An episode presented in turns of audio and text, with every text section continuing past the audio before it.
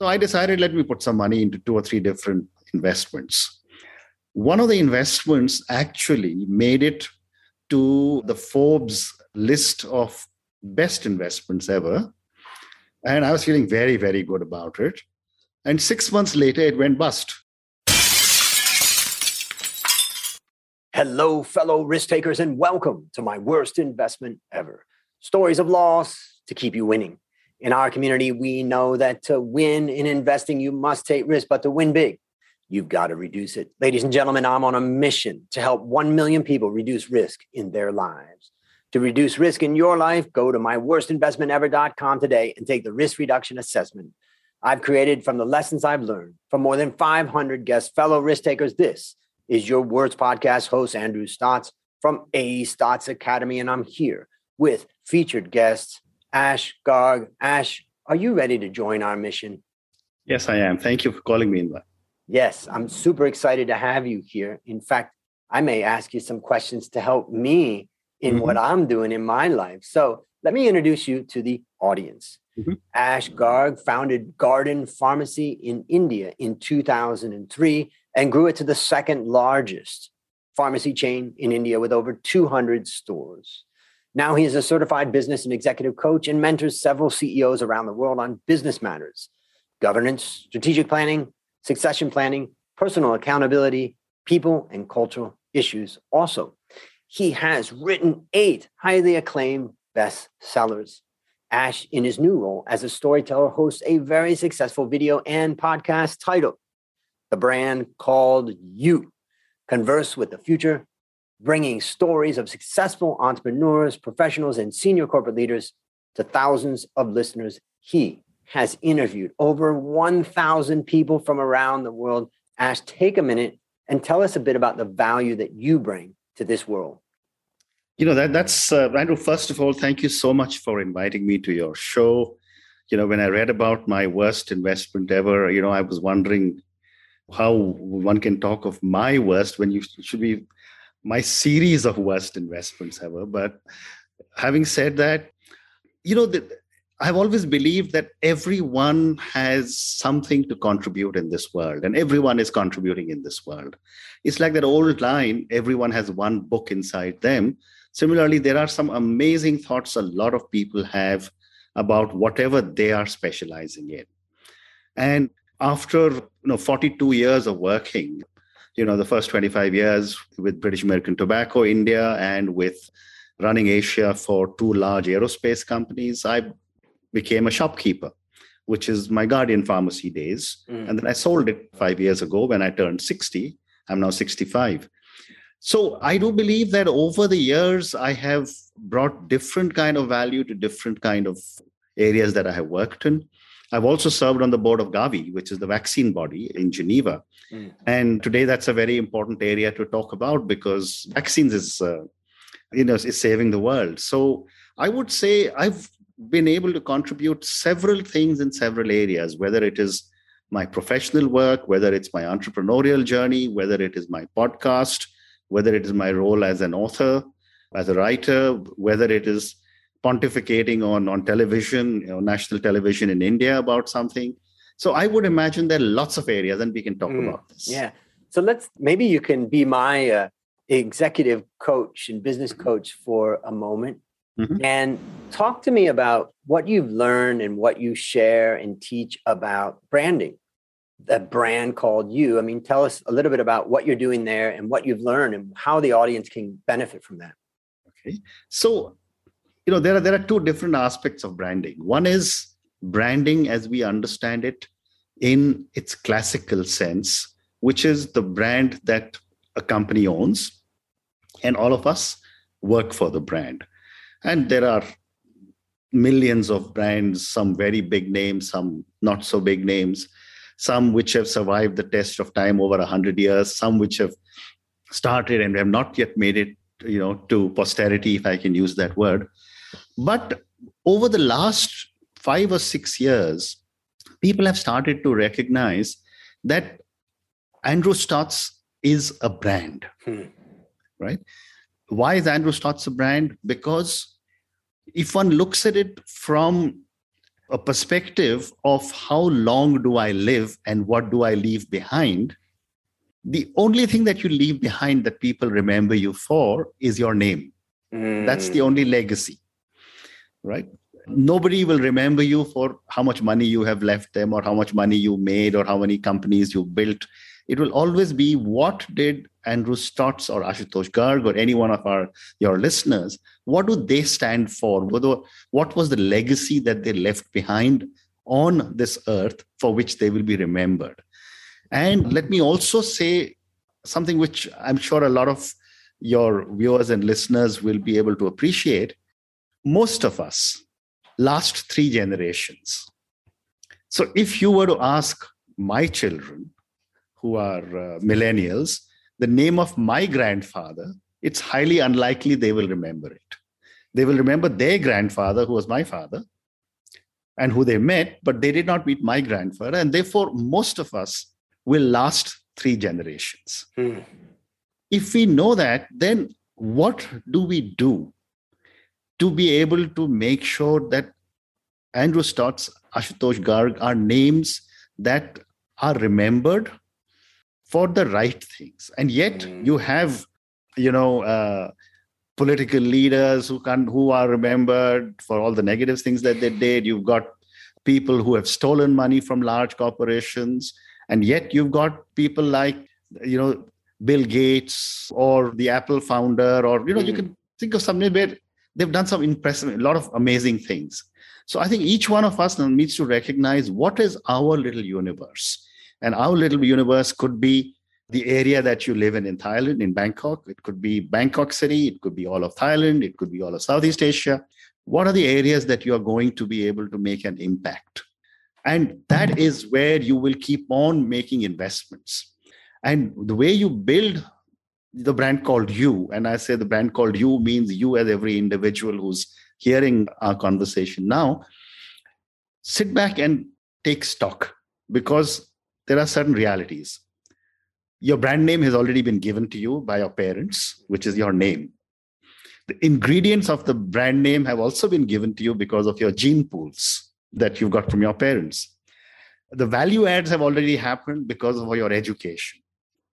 Whatever good or bad deeds you have done in your life so far are debit and credit to, and I'm using debit credit because I know you're an accountant or a finance mm-hmm. resource, to your brand so we have to be very conscious. And in today's very highly interconnected world, which is completely digitized, whatever we do, positive or negative, never disappears. So if we are doing a lot of negatives, that trail will always follow us. And I'm sure you, you do know that there are many, many, many instances of if you apply for a visa, they want to know your social media platform details. If you're applying for a job, they will, you know, find out what you're doing on LinkedIn and Facebook and a whole lot of other things. So I won't keep on talking too much, mm. but from a personal branding perspective, it's important for us to recognize who we are, what are our strengths, what can we do to be able to invest in our strengths, and what can we do to give back to ourselves and to our community based on what our values are. Mm. Fantastic. I think the thing that I take out of that is, ladies and gentlemen, you already have your brand. It's you. Hmm. And it's a combination of your knowledge, your experiences, your genetics, and there's none other like you. So why waste a lot of time trying to create something different? How do you become more of you? For instance, you know, I really I'm I don't know how to draw. If somebody asks me to draw a painting, it's going to look awful. And therefore, I don't build my you know my brand around my ability to draw but when it comes to numbers when it comes to communicating when it comes to strategic thinking you know these are things that i think i have a good when it comes to reducing risk from what i've learned on this podcast it helps me build experience and knowledge that helps to build that brand so the second thing i take away from it i'm going to call you uncle ash now uncle ash tells us be good just be good you know do good things be good be happy because there's a digital footprint out there that just never is going to leave us. How about that for a summary? Thank you. Yeah. when, so I now, say, when I say yeah. when I say be good, I don't mean you become a saint. Yep. Yep. Have as much fun as you want, but make sure you do the right things. Yeah. Exactly. you know, I I was a president of CFA Society for Chartered Financial Analysts in Thailand, and you know, we have a strong code of ethics. And one thing that I used to always say is that really the ultimate differentiator that we have is not the knowledge of finance. Anybody can get that knowledge. Hmm. It is the commitment to a higher level of ethics. And you know, I've just never had an ethical issue in my life that's been of any significance. And what a great thing 30 year career and never mm-hmm. had to deal with that. So it is possible for young people listening now. You know, part of my worst investment ever that we've heard from people is, you know, doing the wrong thing and getting mm-hmm. themselves in trouble. And you can build a life of being good. So now it's time to share your worst investment ever. And since no one goes into their worst investment thinking it will be, tell us a bit about the circumstance leading up to it, and tell us your story. So, uh, you know, I think a lot of your viewers and listeners may have been very young, may not have been born then.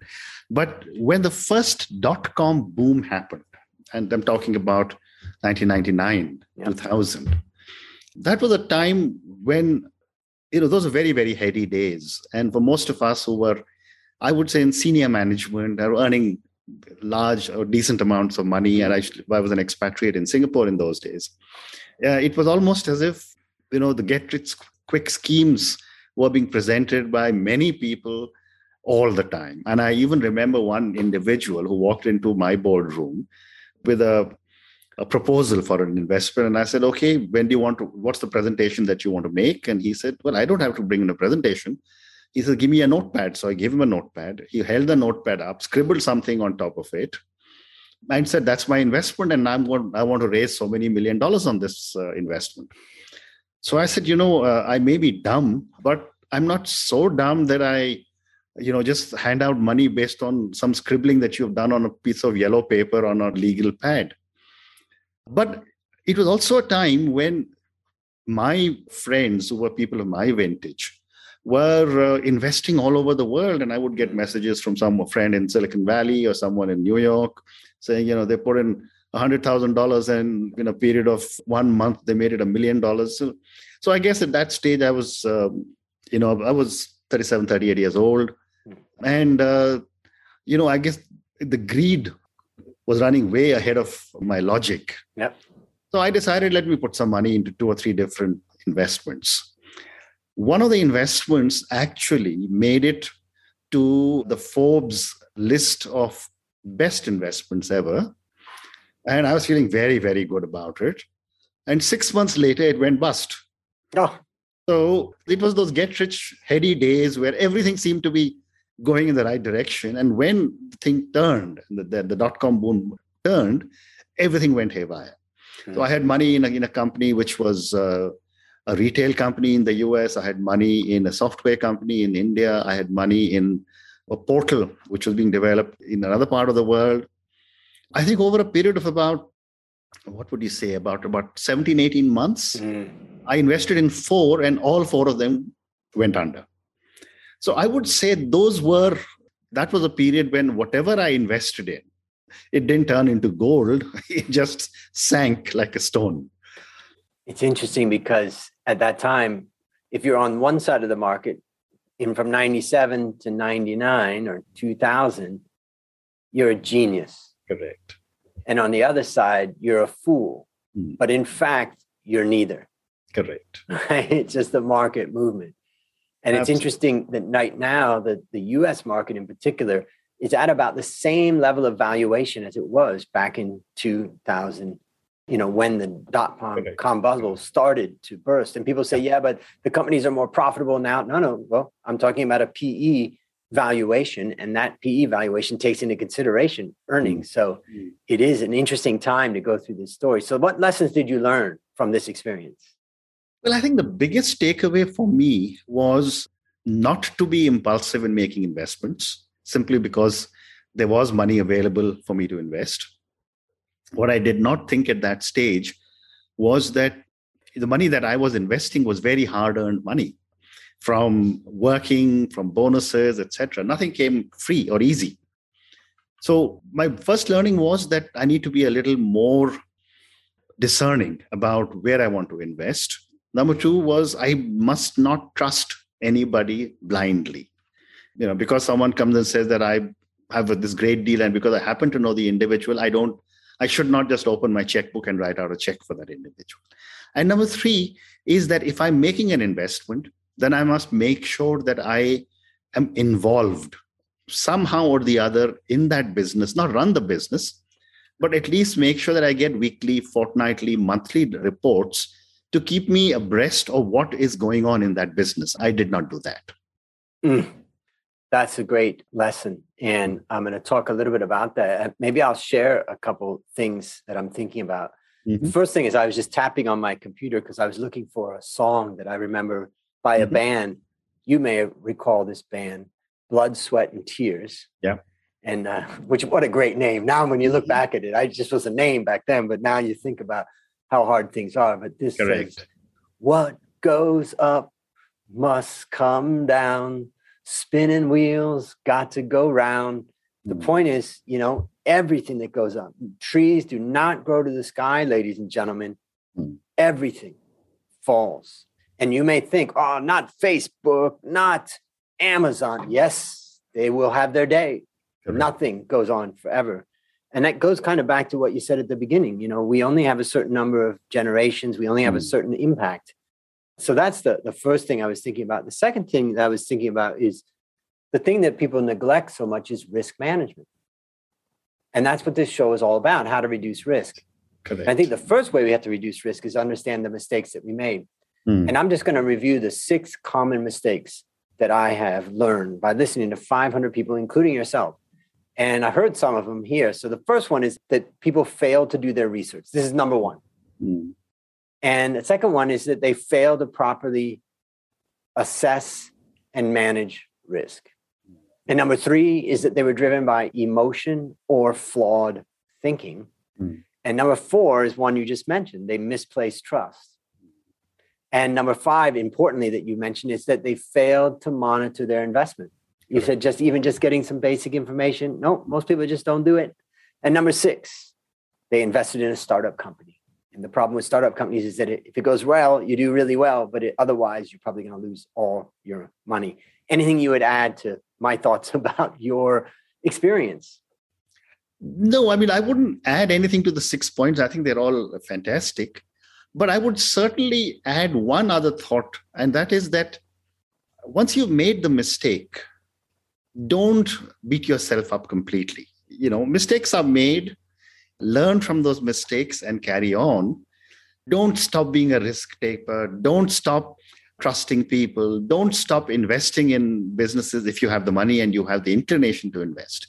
Mm. So don't make a U-turn because you've had a had a mistake. That's great advice because I think a lot of people get burnt in the stock market and they say, I'm never going to touch it again. But we yeah. need that growth in the stock market to grow our wealth over mm. time. Yeah, mm. excellent, excellent advice. So, based upon what you learned from this story and what you continue to learn, what one mm. action would you recommend our listeners take to avoid suffering the same fate? Well, I think you said it in your first point. Before you decide to press the green light, make sure you research where you want to make the investment. Number two, make sure you talk to the startup founder and understand whether she or he has understood what the customer wants. A lot of startup founders assume they know what the customer wants. And that is a big, big failing where they start to stumble. And number three, keep a close eye on performance and funding of that organization. Because very often either systems fail or governance standards fail, but that's one part. The other one, which is very common for startups, is that they run out of money. So, therefore, I would urge people to look at all these things before they decide to make any further investments. Fantastic advice. And I think that one about running out of money is one that people forget about and they don't realize how important it is until they're Correct. in the middle of it. And all of a sudden, they're the ones that have to provide the money. correct, correct. So now Absolutely. you've got so much, so many different things that you've done between podcasts, between books, and all of that. What's mm-hmm. one resource that you would recommend for our listeners? There are a lot of resources that one can go to. I mean, I would urge your listeners to go and visit my website, the brand called you. It's www.tbcy.in. You will get conversations with world leaders from 25 different countries on multiple subjects, talking about their experiences and their learnings and their lessons. So that's one thing that I would certainly recommend to people because uh, there's just so much knowledge available in the world. And it is meant for young people. I mean you know we get 8 to 10000 views and listens per day. Mm. but what's more interesting is that 74% of our viewers and listeners are under 34 wow. So i would urge people to visit my website and uh, listen to many of those interviews. Fantastic. And we'll have a link to the show notes a link to mm-hmm. that in the show notes. Last question what's your number one goal for the next 12 months okay that's that's an easy one because uh, i'm working on my new book and since you're in, in Thailand, I will talk about the book a little bit. My book is titled Management Lessons from Hindu Scriptures. And as I've been reading a lot of these scriptures, I know how much of these scriptures, whether it's the Ramayana or the Mahabharata or some of the other Hindu scriptures, the impact they have already in Thailand and in other parts of Southeast Asia. So we have a very, very long and a strong shared heritage between Thailand and, and India. Yep. So I'm writing this book. I'm hoping to complete. I finished half of it. It's it's about a 65, 70,000 word book. I finished mm. 30,000 words. I've got, so I want to finish it by May, June and give it in for publication. So that what I would say is my first objective. And second is to keep building my podcast platform, which is the brand called You. That's exciting. I've got a friend to introduce you to because he is fluent in in uh, Sanskrit, in Hindi, mm-hmm. and very fluent also in Chinese and in okay. Thai and in Indonesian and in Vietnamese and in Burmese. Wow. And he he sees the connection between many Sanskrit words, but also the Hindi influences and all that. And definitely Southeast Asia, particularly Thailand and Cambodia, are both hmm. heavily influenced from. Uh, in fact, we have uh, a shrine downtown right near Central World that's yep. called the Erawan Shrine, which I have been there. A, yeah, is mm-hmm. a is a yeah. So we got a lot. Well, if you, if you if you go if you go to the Royal Palace, you see uh, the entire Ramayan. Yep. And if you look at any of the dances in Thailand, they all have their uh, base in characters of Ramayana. So Ramayana, as it's called in Ramayana here. Yeah, mm. fantastic. Well, I'm looking forward to that, and I can't wait. Sounds like you you're on your way and i have no doubt you're going to complete it because darn it you've already written so many. That's impressive. Well listeners there you have it another story of loss to keep you winning. If you haven't yet taken the risk reduction assessment i challenge you to go to myworstinvestmentever.com right now and start building wealth the easy way by reducing risk. As we conclude ash i want to thank you again for joining our mission and on behalf of A Stotz Academy, I hereby award you alumni status for turning your worst investment ever into your best teaching moment. Do you have any parting words for the audience? No, thank you very much. Be careful of your investments. And I sincerely hope your dollars and your bahts multiply many, many, many times. Amen. And that's a wrap on another great story to help us create, grow, and protect our wealth, fellow risk takers. This is a brand called you, Andrew Stotz. I call myself the worst podcast host saying, Thank you for joining our mission, and I'll see you on the upside.